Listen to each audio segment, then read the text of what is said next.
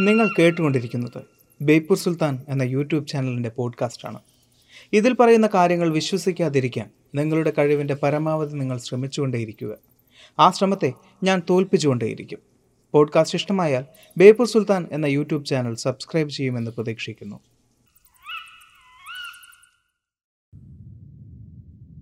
കയറിപ്പോരും ചങ്ങായിമാരെ ബേപ്പൂർ സുൽത്താന്റെ ദുനിയാവിലേക്ക്.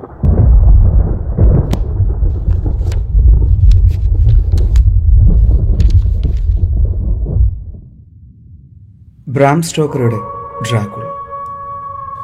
അധ്യായം എട്ട്.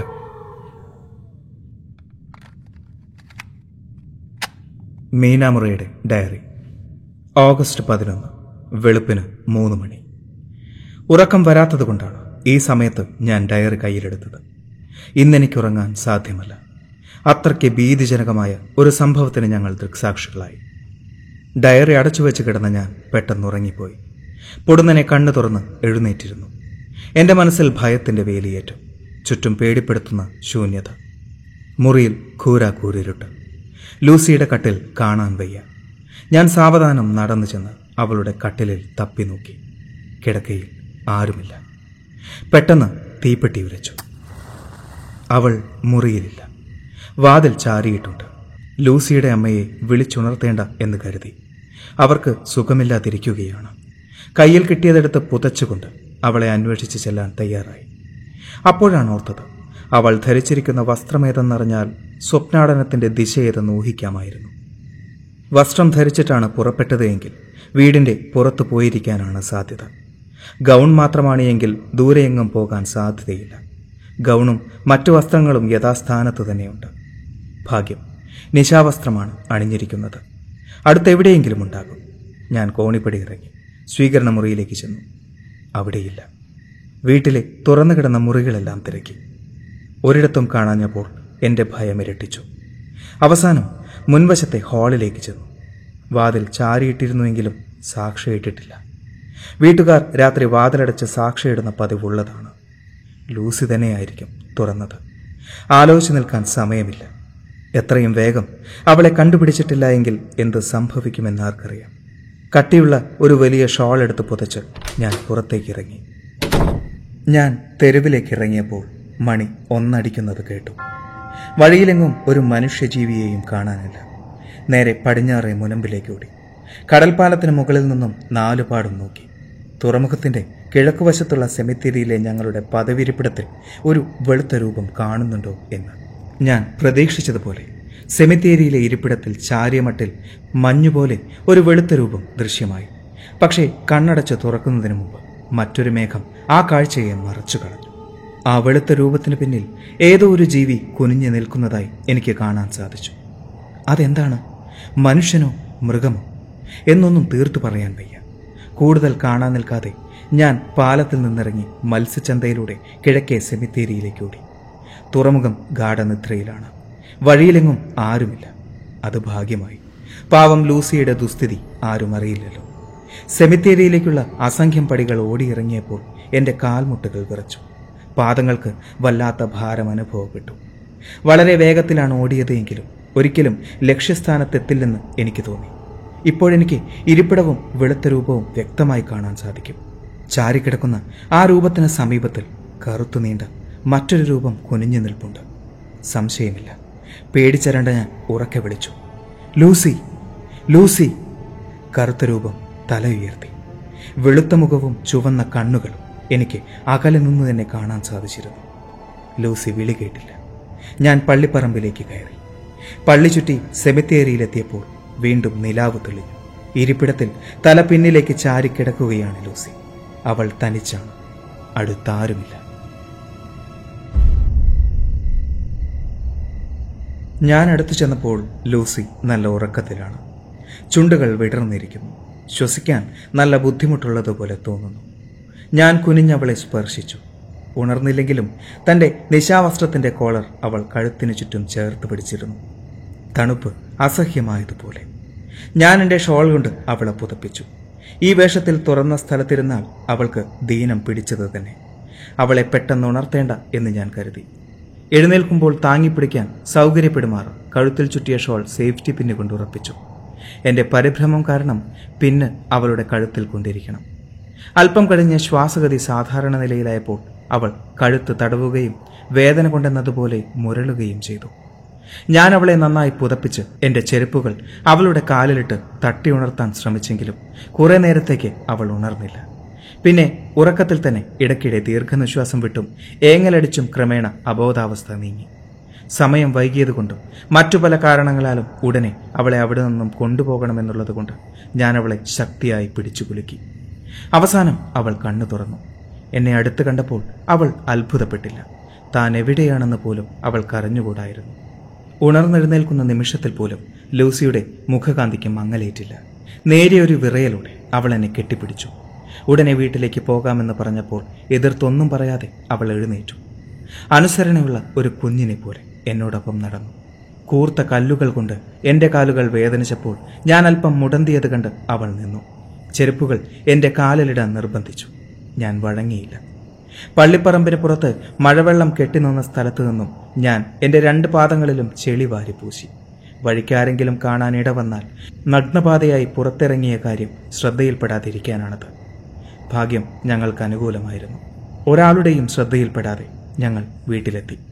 ഒരു തവണ മദ്യലഹരിയിൽ മങ്ങിയ ഒരാൾ ഞങ്ങളുടെ മുന്നിൽ തെരുവ് മുറിച്ച് കടക്കുന്നത് കണ്ടു. ഒരു വശത്തെ വാതിൽ മറിഞ്ഞ് ഞങ്ങൾ നിന്നു. ലൂസിയെക്കുറിച്ചുള്ള ഉത്കണ്ഠ എന്നെ തളർത്തിക്കളഞ്ഞു.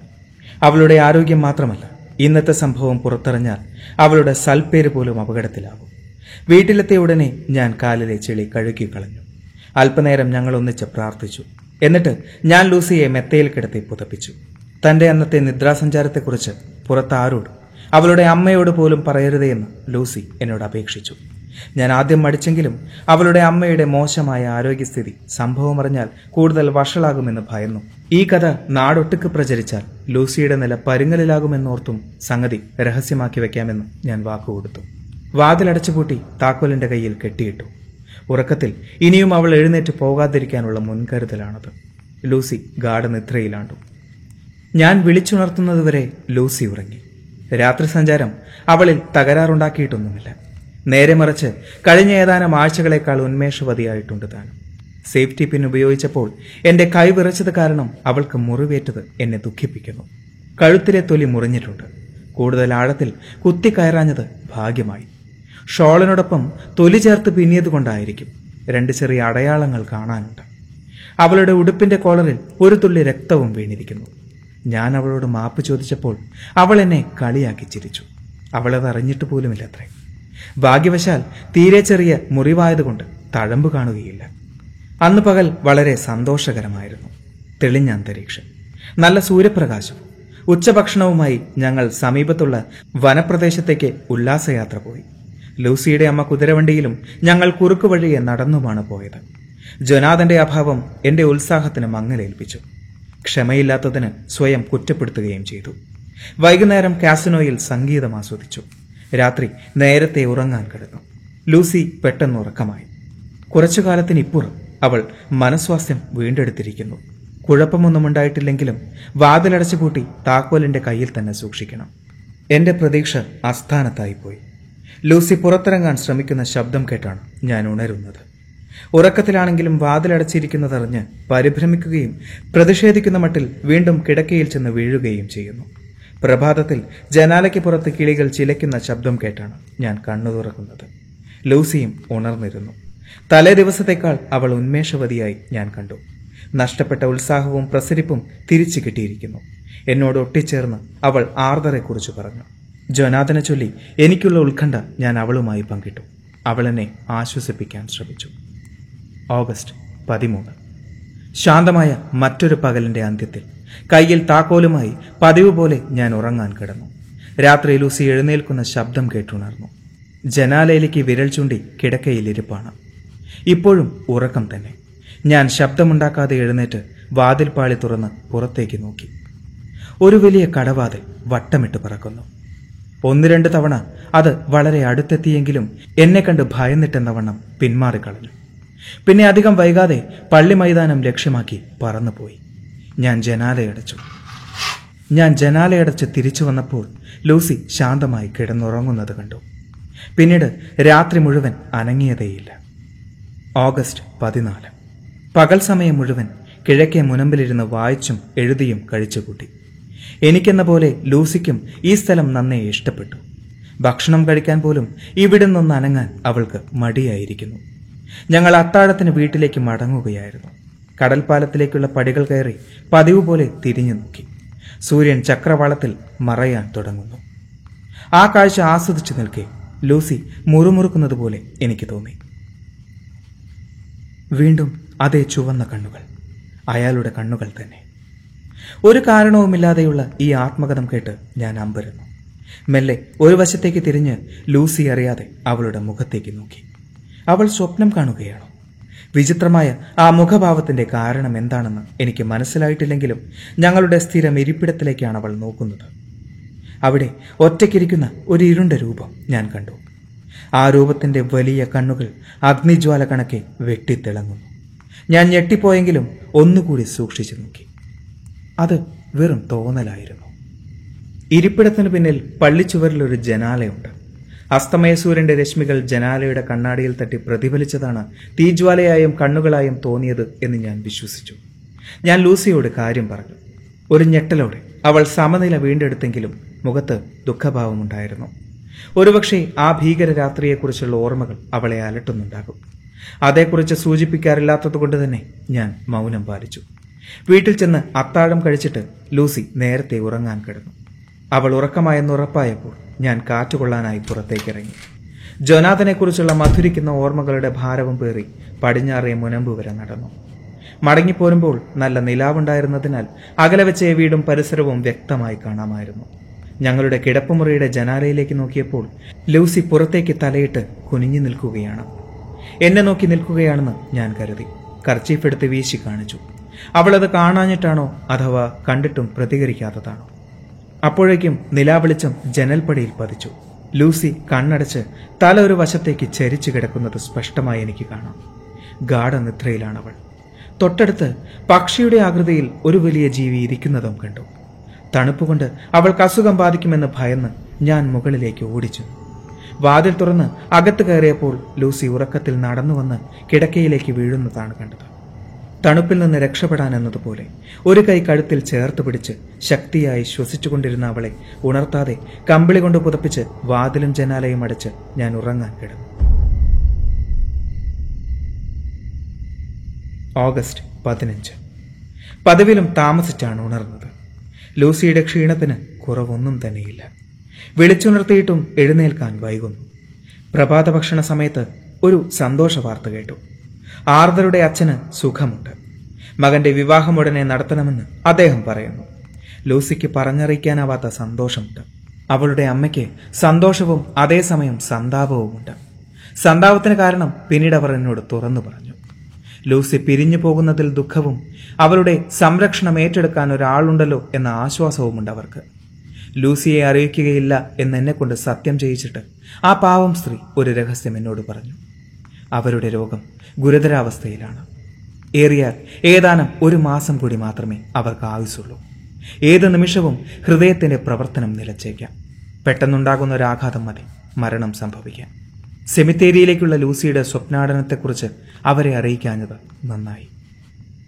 ഓഗസ്റ്റ് പതിനേഴ്. രണ്ട് ദിവസമായി ഡയറി എഴുതിയിട്ട്. ഒന്നും എഴുതാൻ തോന്നുന്നില്ല. ഉന്മേഷം തീരെയില്ല. ഞങ്ങളുടെ സന്തോഷത്തിന്റെ പകലുകൾ അവസാനിച്ചെന്ന് തോന്നി ഇനിയുള്ളത് ദുഃഖത്തിന്റെ രാവുകൾ മാത്രമാണ്? ജൊനാഥനെക്കുറിച്ച് ഒന്നും കേൾക്കാനില്ല. ലൂസിയുടെ സ്ഥിതി വഷളായി വരുന്നു. അവളുടെ അമ്മ മരണത്തോടടുത്തുകൊണ്ടിരിക്കുന്നു എന്താണ് ലൂസിയുടെ തകരാറെന്ന് എനിക്ക് മനസ്സിലാകുന്നില്ല. നല്ല ഭക്ഷണം കഴിക്കുന്നു നന്നായി ഉറങ്ങും ധാരാളം ശുദ്ധവായുള്ള അന്തരീക്ഷത്തിൽ ജീവിക്കുന്നു. എന്നിട്ടും അവളുടെ ശരീരം മെലിയും കവിളിൽ ഒരു രക്തത്തുടിപ്പില്ല. ശ്വാസോച്ഛ്വാസത്തിന് ബുദ്ധിമുട്ടുന്നു വാതിലിന്റെ താക്കോൽ രാത്രികളിൽ ഞാൻ തന്നെയാണ് സൂക്ഷിക്കാറ്. എങ്കിലും അവൾ എഴുന്നേറ്റ് മുറിക്കകത്ത് നടക്കുകയും തുറന്ന ജനാലക്കരികിൽ ചെന്ന് നിൽക്കുകയും ചെയ്യുന്നു. ഇന്നലെ രാത്രി ഞാൻ ഉണർന്നപ്പോൾ അവൾ ജനാലയ്ക്ക് സമീപം പുറത്തേക്ക് കുനിഞ്ഞു നിൽക്കുന്നത് കണ്ടു. ഞാൻ വിളിച്ചിട്ടും മിണ്ടിയില്ല. അവൾക്ക് ബോധമില്ലായിരുന്നു. കുറെ കഴിഞ്ഞ് കണ്ണു തുറന്നപ്പോൾ ചീരത്തണ്ടുപോലെ വാടി തളർന്നു പോയി ശ്വസിക്കാൻ പാടുപെടുന്നതിനിടയ്ക്ക് ശബ്ദമുണ്ടാക്കാതെ കരഞ്ഞുകൊണ്ടിരിക്കുന്നു. ജനാലയ്ക്കടുത്തെത്തിയത് എങ്ങനെയെന്ന് ചോദിച്ചപ്പോൾ തനിക്ക് അറിഞ്ഞുകൂടാ എന്ന മട്ടിൽ അവൾ തലയാട്ടി. കാലക്കേടിന് എന്റെ കയ്യിലെ സേഫ്റ്റി പിൻ കഴുത്തിൽ കൊണ്ടതല്ല അസുഖ കാരണമെന്ന് ഞാൻ വിശ്വസിക്കുന്നു. ഇപ്പോൾ ഉറങ്ങിക്കിടക്കുന്ന ലൂസിയുടെ കഴുത്ത് ഞാൻ പരിശോധിച്ചു. മുറിവുകൾ ഉണങ്ങിയിട്ടില്ല. സൂചിമുനയുടെ വലുപ്പമുണ്ടായിരുന്നത് ഇപ്പോൾ കുറച്ച് വലുതായ പോലെ തോന്നുന്നു. ചുറ്റും വെളുപ്പ് നിറം കാണാനുണ്ട്. ഒന്ന് രണ്ട് ദിവസത്തിനുള്ളിൽ ഭേദമാകാത്ത പക്ഷം ഡോക്ടറെ കാണിക്കാൻ പറയണം. ലണ്ടനിലെ കാർട്ടർ പാറ്റേഴ്സൺ കമ്പനിക്ക് സാമുവൽ ബില്ലിംഗ്ടൺ അയച്ച കത്ത്. ഓഗസ്റ്റ് പതിനേഴ്. മാന്യരെ. ഗ്രേറ്റ് നോർത്തേൺ റെയിൽവേ മാർഗം അയച്ചിട്ടുള്ള സാധനങ്ങളുടെ ഇൻവോയ്സ് ഇതോടൊപ്പമുണ്ട്. കിങ്സ് ക്രോസ് സ്റ്റേഷനിൽ സാധനങ്ങൾ എത്തിച്ചേർന്നാലുടൻ അവ ഏറ്റെടുത്ത് പർഫ്ലീറ്റിനടുത്തുള്ള കാർഫാക്സ് വിലാസത്തിൽ എത്തിക്കണം. ആ കെട്ടിടത്തിൽ ഇപ്പോൾ ആൾപാർപ്പില്ലാത്തതിനാൽ താക്കോൽ കൂടി ഇതോടൊപ്പം അയക്കുന്നു. മൊത്തം അൻപത് പെട്ടികളുണ്ട്. ഇതോടൊപ്പമുള്ള ചിത്രത്തിൽ എ എന്ന് അടയാളപ്പെടുത്തിയിട്ടുള്ള ഭാഗികമായി കേടുപറ്റിയ കെട്ടിടത്തിലാണ് പെട്ടികൾ സൂക്ഷിക്കേണ്ടത്. ബംഗ്ലാവിനോട് ചേർന്ന് പ്രാർത്ഥനാലയമായി ഉപയോഗിച്ചിരുന്ന ഈ കെട്ടിടം കണ്ടുപിടിക്കാൻ നിങ്ങളുടെ ഏജന്റിന് ബുദ്ധിമുട്ടുണ്ടാവില്ല. ഇന്ന് രാത്രി ഒമ്പത് മുപ്പതിന് തിരിക്കുന്ന ട്രെയിൻ നാളെ വൈകുന്നേരം നാല് മുപ്പതിന് കിങ്സ് ക്രോസിലെത്തും. എത്രയും പെട്ടെന്ന് സാധനങ്ങൾ നിർദ്ദിഷ്ട സ്ഥലത്തെത്തിക്കണമെന്ന് ഞങ്ങളുടെ കക്ഷിക്ക് ആഗ്രഹമുള്ളതുകൊണ്ട് തീവണ്ടി എത്തിയാലുടൻ ചരക്കുകൾ ഏറ്റെടുത്തു കൊണ്ടുപോകാൻ ജോലിക്കാരെ ഏർപ്പാടാക്കുമല്ലോ. പണം അനുവദിക്കുന്നതിനും മറ്റും ഓഫീസിൽ സ്വാഭാവികമായി ഉണ്ടാകുന്ന കാലതാമസം ഒഴിവാക്കുന്നതിന് പത്ത് പവന്റെ ചെക്ക് കൂടി അയക്കുന്നു. ചിലവ് കഴിച്ച് ബാക്കിയുള്ളത് തിരികെ അയക്കുക പോരാതെ വന്നാൽ നിങ്ങളുടെ കത്ത് കിട്ടുന്ന മുറയ്ക്ക് ഉടനെ ചെക്ക് അയക്കാം ചരക്കിറക്കി കഴിഞ്ഞ് താക്കോലുകൾ മുൻവശത്തെ ഹാളിൽ വെച്ചാൽ മതി. ഉടമസ്ഥന്റെ പക്കൽ ഡ്യൂപ്ലിക്കേറ്റ് താക്കോലുണ്ട്. അടിയന്തര ആവശ്യമായതുകൊണ്ടാണ് ഇക്കാര്യത്തിൽ നിങ്ങളുടെ ശ്രദ്ധ പതിയണമെന്ന് ആഗ്രഹിക്കുന്നത് സ്നേഹപൂർവം വിശ്വസ്തൻ Samuel Billington Carter Paterson company Samuel ബില്ലിംഗ്ടണ് അയച്ച മറുപടി. ഓഗസ്റ്റ് ഇരുപത്തിയൊന്ന്. സർ താങ്കൾ അയച്ചു തന്ന പത്ത് പവന്റെ ചെക്ക് കിട്ടി.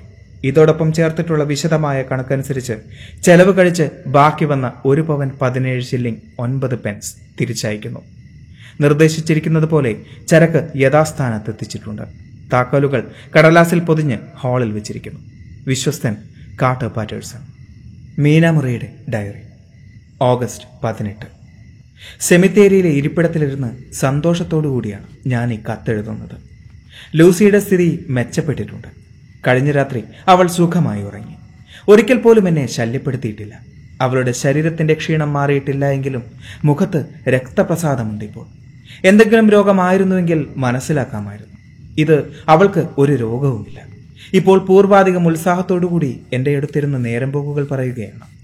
നാലഞ്ച് ദിവസം മുമ്പ് ഒരു രാത്രി ഇതേ സ്ഥലത്ത് വെച്ച് ഞാൻ കണ്ട രംഗം പെട്ടെന്ന് എന്റെ ഓർമ്മയിൽ തെളിഞ്ഞു. അന്നു രാത്രി അവൾ എന്തെങ്കിലും സ്വപ്നം കണ്ടോ എന്ന് ഞാൻ ചോദിച്ചു. ലൂസിയുടെ മുഖം തുടുത്തു. അധരങ്ങളിൽ വശ്യമായ പുഞ്ചിരി വിടർന്നു. ഈ പുഞ്ചിരിയാണ് അവളെ ഏറ്റവും അധികം ആകർഷിക്കുന്നതെന്ന് ആർദർ പറഞ്ഞതായി അവൾ പറഞ്ഞിട്ടുണ്ട്. അതിലതിശയിക്കാനില്ല മായാത്ത പുഞ്ചിരിയോടെ ഗതകാല സംഭവങ്ങൾ ഓർമ്മയിൽ നിന്നും ചികഞ്ഞെടുക്കാൻ ശ്രമിക്കുന്ന മട്ടിൽ അവൾ പറഞ്ഞു. ഞാൻ സ്വപ്നം കണ്ടതാണെന്ന് തോന്നുന്നില്ല. എല്ലാം യഥാർത്ഥത്തിൽ നടന്നതുപോലെ. ഇവിടെ വന്നിരിക്കണമെന്ന് മാത്രം തോന്നി. എന്തുകൊണ്ടാണെന്ന് അറിഞ്ഞുകൂടാ? ഏതോ ഒരു ഭയം എന്റെ മനസ്സിലുണ്ടായിരുന്നു. കാരണം വ്യക്തമല്ല. ഉറക്കത്തിലാണെങ്കിലും തെരുവിലിറങ്ങി നടന്നത് എനിക്ക് ഓർമ്മയുണ്ട്. നായ്ക്കൾ കുരയ്ക്കുന്ന ശബ്ദമായിരുന്നു എവിടെയും. ഇവിടേക്കുള്ള പടികൾ കയറുമ്പോൾ പട്ടണം നിറയെ നായ്ക്കളാണെന്നും അവ ഒരേ സ്വരത്തിൽ കുരയ്ക്കുകയാണെന്നും തോന്നാറുണ്ട്. പിന്നെ ആ കറുത്തിരണ്ട ജീവി. കഴിഞ്ഞൊരു സായനത്തിൽ കണ്ടില്ലേ? തീ പാറുന്ന ചുവന്ന കണ്ണുകളുള്ളത്? അത് അടുത്തു വന്നിരുന്നതായി എനിക്കൊരു ഓർമ്മയുണ്ട്. ഒരേ സമയം അത്യന്തം സുഖകരവും വേദനിപ്പിക്കുന്നതുമായ അനുഭവം എനിക്കുണ്ടായി. അഗാധമായ പച്ച നിറത്തിലുള്ള ജലാശയത്തിൽ ഞാൻ മുങ്ങിച്ചാവുകയാണെന്ന് തോന്നി. മുങ്ങിച്ചാവുന്നവരുടെ ചെവിയിൽ ഒരുതരം മുഴക്കം കേൾക്കാറുണ്ടത്രേ. അതുപോലൊരു മുഴക്കം ഞാനും കേട്ടു. എന്റെ ആത്മാവ് ശരീരം വിടിഞ്ഞ് അന്തരീക്ഷത്തിലേക്ക് ഉയർന്നു പോയി നേരെ താഴെയായി ദീപസ്തംഭത്തിന്റെ മുകൾ ഭാഗം കണ്ടതായി ഓർക്കുന്നു. പെട്ടെന്ന് ഒരു ഭൂകമ്പത്തിൽ പെട്ടതുപോലെ ശരീരം വിറച്ചു. ബോധം വീണപ്പോൾ നീ എന്നെ കുലുക്കി ഉണർത്തുകയായിരുന്നു. നിന്റെ സ്പർശം അറിയുന്നതിന് മുമ്പേ തന്നെ ഞാൻ നിന്നെ കണ്ടിരുന്നു. പറഞ്ഞു തീർത്ത് അവൾ ചിരിക്കാൻ തുടങ്ങി. അസ്വാഭാവികമാണെന്ന് എനിക്ക് തോന്നി. അതുകൊണ്ട് തന്നെ മറ്റു വിഷയങ്ങളിലേക്ക് അവളുടെ ശ്രദ്ധ തിരിച്ചുവിടാൻ ഞാൻ ശ്രമിച്ചു. വീണ്ടും അവൾ പഴയ ലൂസിയായി. ഞങ്ങൾ കടൽ കാറ്റേറ്റ് വീട്ടിലേക്ക് മടങ്ങി. അവളുടെ കവിൾ കൂടുതൽ തൊടുത്തു. മകളുടെ ഉത്സാഹം കണ്ട് അമ്മയ്ക്കും സന്തോഷമായി. ഇന്നത്തെ സായാഹ്നം ഞങ്ങൾ സന്തോഷപൂർവം ചെലവഴിച്ചു. ഓഗസ്റ്റ് പത്തൊമ്പത്. എന്തൊരാശ്വാസം. ആഹ്ലാദത്തിന്റെ പാരമ്യത്തിലാണെന്ന് പറയാൻ വരട്ടെ. ഒടുവിലിത് ജൊനാഥന്റെ വിവരം ലഭിച്ചു. എന്റെ പ്രാണപ്രിയന് സുഖമില്ലായിരുന്നു. അതുകൊണ്ടായിരുന്നു കത്തയക്കാത്തത് നേഴ്സിന്റെ കത്ത് മിസ്റ്റർ ഹോക്കിൻസ് ആണ് എനിക്ക് നയിച്ചു തന്നത്. ഇപ്പോഴെനിക്ക് ആശ്വാസമായി. രാവിലെ ഞാൻ ജൊനാഥന്റെ അടുത്തേക്ക് പോകണമെന്നും ആവശ്യമെങ്കിൽ സുഖക്കേട് ഭേദമാകുന്നതുവരെ അവിടെ താമസിച്ച് ശുശ്രൂഷിച്ച് സുഖപ്പെടുത്തി വീട്ടിലേക്ക് കൊണ്ടുപോരണമെന്നും മിസ്റ്റർ ഹോക്കിൻസ് എഴുതിയിരുന്നു. അവിടെ വെച്ച് തന്നെ ഞങ്ങൾ വിവാഹിതരാകുന്നതിൽ തെറ്റില്ലെന്ന് അദ്ദേഹം പറയുന്നു. എന്തു നല്ല മനുഷ്യൻ. ആനന്ദാശ്രുക്കൾ വീണ് കുതിർന്ന ആ കത്ത് എന്റെ കുപ്പായത്തിനുള്ളിൽ. എന്റെ ജൊനാഥിനെക്കുറിച്ചുള്ള ഓർമ്മകൾ നിറഞ്ഞ ഹൃദയത്തോട് ചേർത്ത് ഞാൻ സൂക്ഷിച്ചു വെച്ചു. യാത്രയ്ക്ക് വേണ്ടതെല്ലാം തയ്യാറാക്കി. ഒരു ജോഡി വസ്ത്രം മാത്രമേ കൊണ്ടുപോകുന്നുള്ളൂ. എന്റെ പെട്ടി ലൂസി ലണ്ടനിലേക്ക് കൊണ്ടുപോകും. അവിടെ നിന്നും കൂടുതലൊന്നും എഴുതുന്നില്ല. എല്ലാം ജൊനാഥനോട് എന്റെ ഭർത്താവിനോട് പറയാം. അതുവരെ അദ്ദേഹം പറഞ്ഞു കൊടുത്തെഴുതിച്ച് ആ കരസ്പർശമേറ്റ ഈ കത്ത് എനിക്ക് ആശ്വാസം പകരട്ടെ. മീനാമുറയ്ക്ക് ബുഡാപെസ്റ്റ് സെന്റ് ജോസഫ് ആശുപത്രിയിലെ റഗത എഴുതിയ കത്ത്. ഓഗസ്റ്റ് പന്ത്രണ്ട്. പ്രിയപ്പെട്ട മാഡം കിടപ്പിലാണെങ്കിലും ഈശ്വരാനുഗ്രഹത്താലും സെന്റ് ജോസഫിന്റെ കാരുണ്യത്താലും അതിവേഗം സുഖം പ്രാപിച്ചു വരുന്ന മിസ്റ്റർ ജൊനാഥൻ ഹോക്കറുടെ അഭിലാഷപ്രകാരം അദ്ദേഹത്തിന് വേണ്ടിയാണ് ഈ കത്തെഴുതുന്നത് ഗുരുതരമായ മസ്തിഷ്ക ജ്വരം ബാധിച്ച് കഴിഞ്ഞ രണ്ടാഴ്ച കാലമായി അദ്ദേഹം ഞങ്ങളുടെ ആശുപത്രിയിൽ ചികിത്സയിൽ കഴിയുന്നു. തന്റെ സ്നേഹം നിറഞ്ഞ അന്വേഷണങ്ങൾ അറിയിക്കുന്നതിനോടൊപ്പം എഴുതാൻ വൈകിയതിൽ ക്ഷമ ചോദിച്ചുകൊണ്ടും ഇവിടുത്തെ ജോലി പൂർത്തിയായ വിവരം അറിയിച്ചുകൊണ്ടും ഇന്ന് തന്നെ മിസ്റ്റർ പീറ്റർ ഹോക്കിൻസിനും എഴുതുന്നുണ്ട്.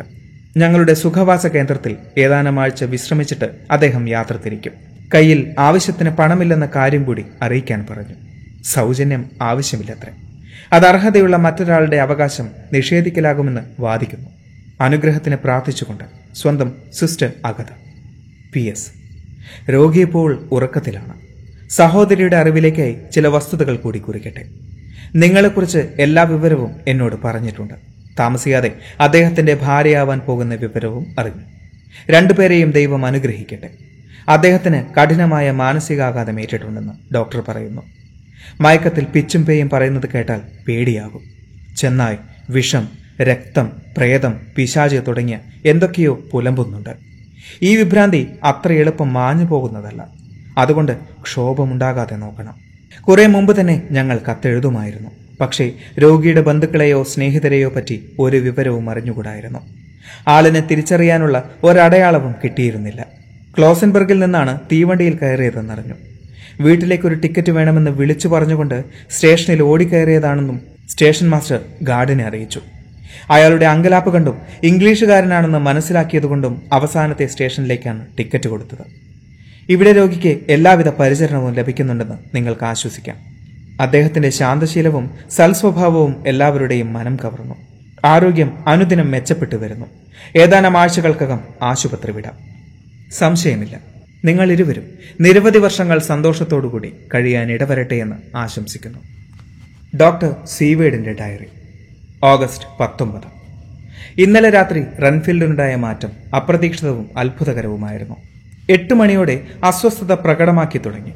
നായ് മണം പിടിക്കുന്നത് പോലെ മുറിക്കുള്ളിൽ അങ്ങോട്ടും ഇങ്ങോട്ടും മണപ്പിച്ചു നടന്നു. എനിക്ക് അയാളിലുള്ള താല്പര്യം അറിയാവുന്ന അറ്റൻഡർ അയാളോട് സംസാരിക്കുവാൻ ശ്രമിച്ചു. റൺഫീൽഡ് പൊതുവെ ബഹുമാന പുരസരമാണ് അറ്റൻഡറോട് പെരുമാറാറുള്ളത്. എന്നാൽ ഇന്നലെ അങ്ങനെ ആയിരുന്നില്ല. നിങ്ങളോട് സംസാരിക്കാൻ എനിക്ക് മനസ്സില്ല. നിങ്ങളെ ആര് വകവയ്ക്കും എല്ലാം യജമാനോട് ഞാൻ നേരിട്ട് പറഞ്ഞോളാം. അങ്ങനെയായിരുന്നു അയാളുടെ മറുപടി. ഒരു വക മതഭ്രാന്തുള്ളതുപോലെ. അങ്ങനെയെങ്കിൽ ചിലപ്പോൾ അക്രമാസക്തമായേക്കാം. മെയ്ക്കരുത്തുള്ള ഒരു വ്യക്തിയിൽ മതഭ്രാന്തും കുറ്റവാസനയും ഒരുമിച്ച് ചേർന്നാൽ അപകടമാണ്. ഒൻപത് മണിക്ക് ഞാൻ രോഗിയെ സന്ദർശിച്ചു. അറ്റൻഡറോടുള്ള മനോഭാവം തന്നെയായിരുന്നു എന്നോടും. അയാളുടെ ദൃഷ്ടിയിൽ എനിക്കും എന്റെ അസിസ്റ്റന്റിനും തമ്മിൽ വ്യത്യാസമൊന്നുമില്ല. ഏതോ അന്ധവിശ്വാസത്തിന്റെ അടിമയാണ് അയാൾ. താമസിയാതെ താൻ ദൈവമാണെന്ന് പോലും സങ്കല്പിച്ചു കളയും. ദൈവത്തിന്റെ ദൃഷ്ടിയിൽ മനുഷ്യനും മനുഷ്യനും തമ്മിൽ എന്താണ് വ്യത്യാസം? സമനില തെറ്റിയ മനുഷ്യന്റെ സങ്കല്പങ്ങൾ വിചിത്രമെന്നല്ലാതെ എന്തു പറയാൻ? റൺഫീൽഡിന്റെ സ്ഥിതി കുറച്ചു നേരത്തേക്ക് വഷളായിക്കൊണ്ടിരുന്നു. അയാൾ അറിയാതെ ഓരോ ചലനവും ഞാൻ നിരീക്ഷിച്ചു. പൊടുന്നനെ അയാളുടെ നോട്ടം ഒരിടത്തുറയ്ക്കാതെയായി ഏതോ ഒരാശയം അയാളുടെ മനസ്സിൽ ഉദിച്ചിരിക്കണം. ഇടയ്ക്കിടെ തലയാട്ടുന്നുമുണ്ട്. അല്പം കഴിഞ്ഞ് തികച്ചും ശാന്തനായി കിടക്കയുടെ അറ്റത്ത് ശൂന്യതയിലേക്ക് നോക്കിയിരിക്കുന്നു. അനങ്ങാതെയിരിക്കുന്നു ഈ ഭാവം യഥാർത്ഥമാണോ? അതോ കേവലം നാട്യമോ എന്നെനിക്ക് മനസ്സിലായില്ല. അയാളുടെ ശ്രദ്ധ വളർത്തു ജന്തുക്കളിലേക്ക് തിരിച്ചുവിടാൻ ഞാൻ ശ്രമിച്ചു. വളർത്തു ജന്തുക്കളുടെ കാര്യം വരുമ്പോൾ അയാൾ മറ്റെല്ലാം മറക്കുകയാണ് പതിവ്. അല്പനേരം മിണ്ടാതിരുന്നിട്ട് തീരെ താല്പര്യമില്ലാത്ത മട്ടിൽ എന്നോട് മറുപടി പറഞ്ഞു. പോയി തുലയട്ടെ. എനിക്ക് വേറെ പണിയുണ്ട്. എന്ത്? നിങ്ങൾ ചിലന്തികളെ ഉപേക്ഷിക്കാൻ പോവുകയാണെന്നോ? ഞാൻ ചോദിച്ചു. ഇപ്പോൾ ചിലന്തികളാണ് അയാളുടെ കൂട്ടുകാർ. നോട്ട്ബുക്ക് അക്കങ്ങളും ചെറിയ സംഖ്യകളും കൊണ്ട് നിറഞ്ഞിരിക്കുന്നു. എനിക്കാണെങ്കിൽ ഇന്ന് ഉന്മേഷമോ ഉത്സാഹമോ തീരെയില്ല. ലൂസിയെക്കുറിച്ച് ചിന്തിക്കാതിരിക്കാനും മനസ്സ് വരുന്നില്ല. ഉറക്കം വന്നില്ലെങ്കിൽ മരുന്ന് കഴിക്കേണ്ടത് തന്നെ. ഇതൊരു പതിവാക്കാതിരിക്കാൻ ഞാൻ ശ്രദ്ധിക്കുന്നുണ്ട്. ഇല്ല ഇന്ന് ഉറക്ക ഗുളിക വേണ്ട. ലൂസിയെക്കുറിച്ച് ഇപ്പോഴോർത്തതേയുള്ളൂ അതോടൊപ്പം ഉറക്ക ഗുളികയെക്കുറിച്ച് ചിന്തിക്കുന്നത് പോലും തെറ്റാണ്. ആവശ്യമെങ്കിൽ ഇന്ന് രാത്രി മുഴുവൻ ഞാൻ ഉണർന്നിരിക്കും. ഇങ്ങനൊരു തീരുമാനമെടുത്തതിൽ എനിക്ക് സന്തോഷമുണ്ട്. അത് ലംഘിക്കാതിരുന്നാൽ സന്തോഷം ഇരട്ടിക്കും. തിരിഞ്ഞും മറിഞ്ഞും കിടക്കുന്നതിനിടയിൽ മണി രണ്ടടിക്കുന്നത് ഞാൻ കേട്ടു. അപ്പോഴേക്കും അറ്റൻഡർ ഓടി വന്ന് റൺഫീൽഡ് മുറിയിൽ നിന്നും പുറത്തു ചാടിക്കളഞ്ഞതായി എന്നെ അറിയിച്ചു. അപകടകാരിയാണ് അയാൾ അലഞ്ഞു നടക്കാൻ അനുവദിച്ചുകൂടാ. അതുകൊണ്ട് വേഗം വസ്ത്രം ധരിച്ച് ഞാൻ താഴേക്ക് ചെന്നു. അവിടെ അറ്റൻഡർ എന്നെ കാത്തു നിൽക്കുന്നുണ്ടായിരുന്നു. പത്ത് മിനിറ്റ് മുമ്പ് വരെ റൺഫീൽഡ് അയാളുടെ കിടക്കയിൽ കിടന്നുറങ്ങിയിരുന്നു. വാതിലിലെ നിരീക്ഷണ ദ്വാരത്തിലൂടെ നോക്കി അറ്റൻഡർ ഉറപ്പുവരുത്തിയതാണ് ജനാലക്കമ്പി വലിച്ചിളക്കുന്ന ശബ്ദം കേട്ട് അറ്റൻഡർ വാർഡിന്റെ പിറകിലേക്ക് ഓടി. അവിടെ എത്തുമ്പോഴേക്കും രോഗി പുറത്തു ചാടി കഴിഞ്ഞിരുന്നു. ഉടനെ വാർഡൻ എന്നെ വിവരമറിയിച്ചു. നിശാവസ്ത്രം മാത്രം ധരിച്ചതുകൊണ്ട് ദൂരെയെങ്ങും പോകാനിടയില്ലെന്ന് എനിക്ക് തോന്നി. ഇരുട്ടത്ത് പിന്തുടർന്ന് ചെല്ലാൻ പ്രയാസമുള്ളതിനാൽ പതുങ്ങിയിരിക്കാനിടയുള്ള സ്ഥലങ്ങളിൽ തിരയുന്നതാണ് നല്ലതെന്ന് വാർഡൻ നിർദ്ദേശിച്ചു. എന്റെ ശരീരം മെലിഞ്ഞതായതുകൊണ്ട് തന്നെ ജനാല വഴി പുറത്തു കിടന്ന് താഴേക്ക് ചാടാൻ പ്രയാസമുണ്ടായിരുന്നില്ല. മറുവശത്ത് നാലഞ്ചടി താഴ്ചയുണ്ടായിരുന്നു. റൺഫീൽഡ് നേരെ ഇടതുവശത്തേക്ക് പോയിരിക്കുമെന്ന് ഞാൻ ഊഹിച്ചു. വൃക്ഷങ്ങൾക്കിടയിലൂടെ കഴിവത് മൂടി. ഒരു വെളുത്ത രൂപം ഉയർന്ന ചുറ്റുമതിലിന് മുകളിൽ കയറി മറയുന്നത് ഞാൻ കണ്ടു. മതിലിനപ്പുറത്ത് ആൾപ്പാർപ്പില്ലാത്ത ഇടിഞ്ഞുപൊളിഞ്ഞ പഴയ കെട്ടിടമാണ് ഞാൻ വേഗം ഡിസ്പെൻസറിയിലേക്ക് കുതിച്ചു. മൂന്നാൽ സഹായികളുമായി എന്റെ പിന്നാലെ വരാൻ കാവൽക്കാരോട് പറഞ്ഞു. രോഗി അക്രമാസക്തനാവുകയാണെങ്കിൽ നമ്മൾ കരുതിയിരിക്കണമല്ലോ. ഞാൻ ഒരു ഏണിചാരി മതിലിൽ കയറി. റൺഫീൽഡിന്റെ രൂപം ഒരു കോണിൽ മറയുന്നത് ഞാൻ കണ്ടു. അയാളെ പിന്തുടർന്നു. പള്ളിയുടെ തുരുമ്പിച്ച വാതിലിനോട് ചേർന്ന് പതുങ്ങി നിൽക്കുകയാണ് അയാൾ. ആരോടോ സംസാരിക്കുന്നുണ്ട്. എന്താണ് പറയുന്നതെന്ന് കേൾക്കാൻ വയ്യ. അടുത്തേക്ക് ചെന്നാൽ ഒരു പക്ഷേ ഭയന്നോടിയാലോ ഭ്രാന്തനെ വിരട്ടി ഓടിക്കുന്നതും അപകടമാണ്. അല്പനേരം ഞാൻ ഒളിച്ചു നിന്നു. ചുറ്റുപാടും നടക്കുന്നതൊന്നും അയാൾ ശ്രദ്ധിക്കുന്നില്ല എന്ന് കണ്ടപ്പോൾ ഞാൻ മെല്ലെ മുന്നോട്ടേക്ക് നീങ്ങി. ഇതിനിടെ കാവൽക്കാരും സഹായികളും നാല് വശത്തു നിന്നും അയാളെ വളഞ്ഞിട്ടുണ്ടായിരുന്നു. ഇപ്പോൾ റെൻഫീൽഡ് പറയുന്നത് എനിക്ക് വ്യക്തമായി കേൾക്കാം. യജമാനെ ഞാൻ വന്നു. എന്തു വേണമെന്ന് ആജ്ഞാപിച്ചാൽ മതി. അങ്ങയുടെ അടിമയാണ് ഞാൻ. എന്നെന്നും അങ്ങയുടെ വിശ്വസ്തനായിരിക്കുകയും ചെയ്യും. എന്നെ സഹായിക്കണം. എത്ര നാളായി ഞാൻ യജമാനെ ആരാധിക്കുകയും സേവിക്കുകയും ചെയ്യുന്നു. ഇപ്പോൾ അവിടുത്തെ അടുത്തെത്തിയ എന്നെ ഉപേക്ഷിക്കരുതേ. പ്രിയപ്പെട്ട യജമാനെ അവിടുത്തെ ആസത്തർക്ക് നൽകുന്നതിൽ ഒരു ചെറിയ പങ്ക് ഈയുള്ളവനും കിട്ടുമാറാകണമേ. ദൈവത്തിന്റെ മുമ്പിലും നക്കാപ്പിച്ചയ്ക്ക് വേണ്ടി കെഞ്ചുകയാണ് ഇയാൾ. ഞങ്ങൾ നാലഞ്ചു പേർ ഏറെ ബുദ്ധിമുട്ടിയാണ് അയാളെ പിടികൂടിയത്. വന്യമൃഗത്തെപ്പോലെ പല്ലും നഖവും ഉപയോഗിച്ച് അയാൾ ചെറുത്തു ഇത്രയും ക്രുദ്ധനായ നിലയിൽ അയാളെ ഇതിനു മുമ്പേ കണ്ടിട്ടില്ല. ഇപ്പോഴെങ്കിലും ഈ ശക്തിയും ക്രോധവും കണ്ടറിഞ്ഞത് നന്നായി. ഇനി ആവശ്യമുള്ള മുൻകരുതലെടുക്കാമല്ലോ കുറെ നേരത്തെ ആക്രോശത്തിന് ശേഷം തളർന്ന മട്ടിൽ അർത്ഥമില്ലാതെ അയാൾ പുലമ്പാൻ തുടങ്ങി. ഞാൻ കാത്തിരിക്കാം യജമാനെ. ഞാൻ കാത്തിരിക്കാം. സമയമാകട്ടെ സമയമാകട്ടെ. കൈക്കും കാലിനും ചങ്ങലയിട്ട് നല്ല ഉറപ്പുള്ള മുറിയിലാണ് അയാളെ അടച്ചിട്ട്.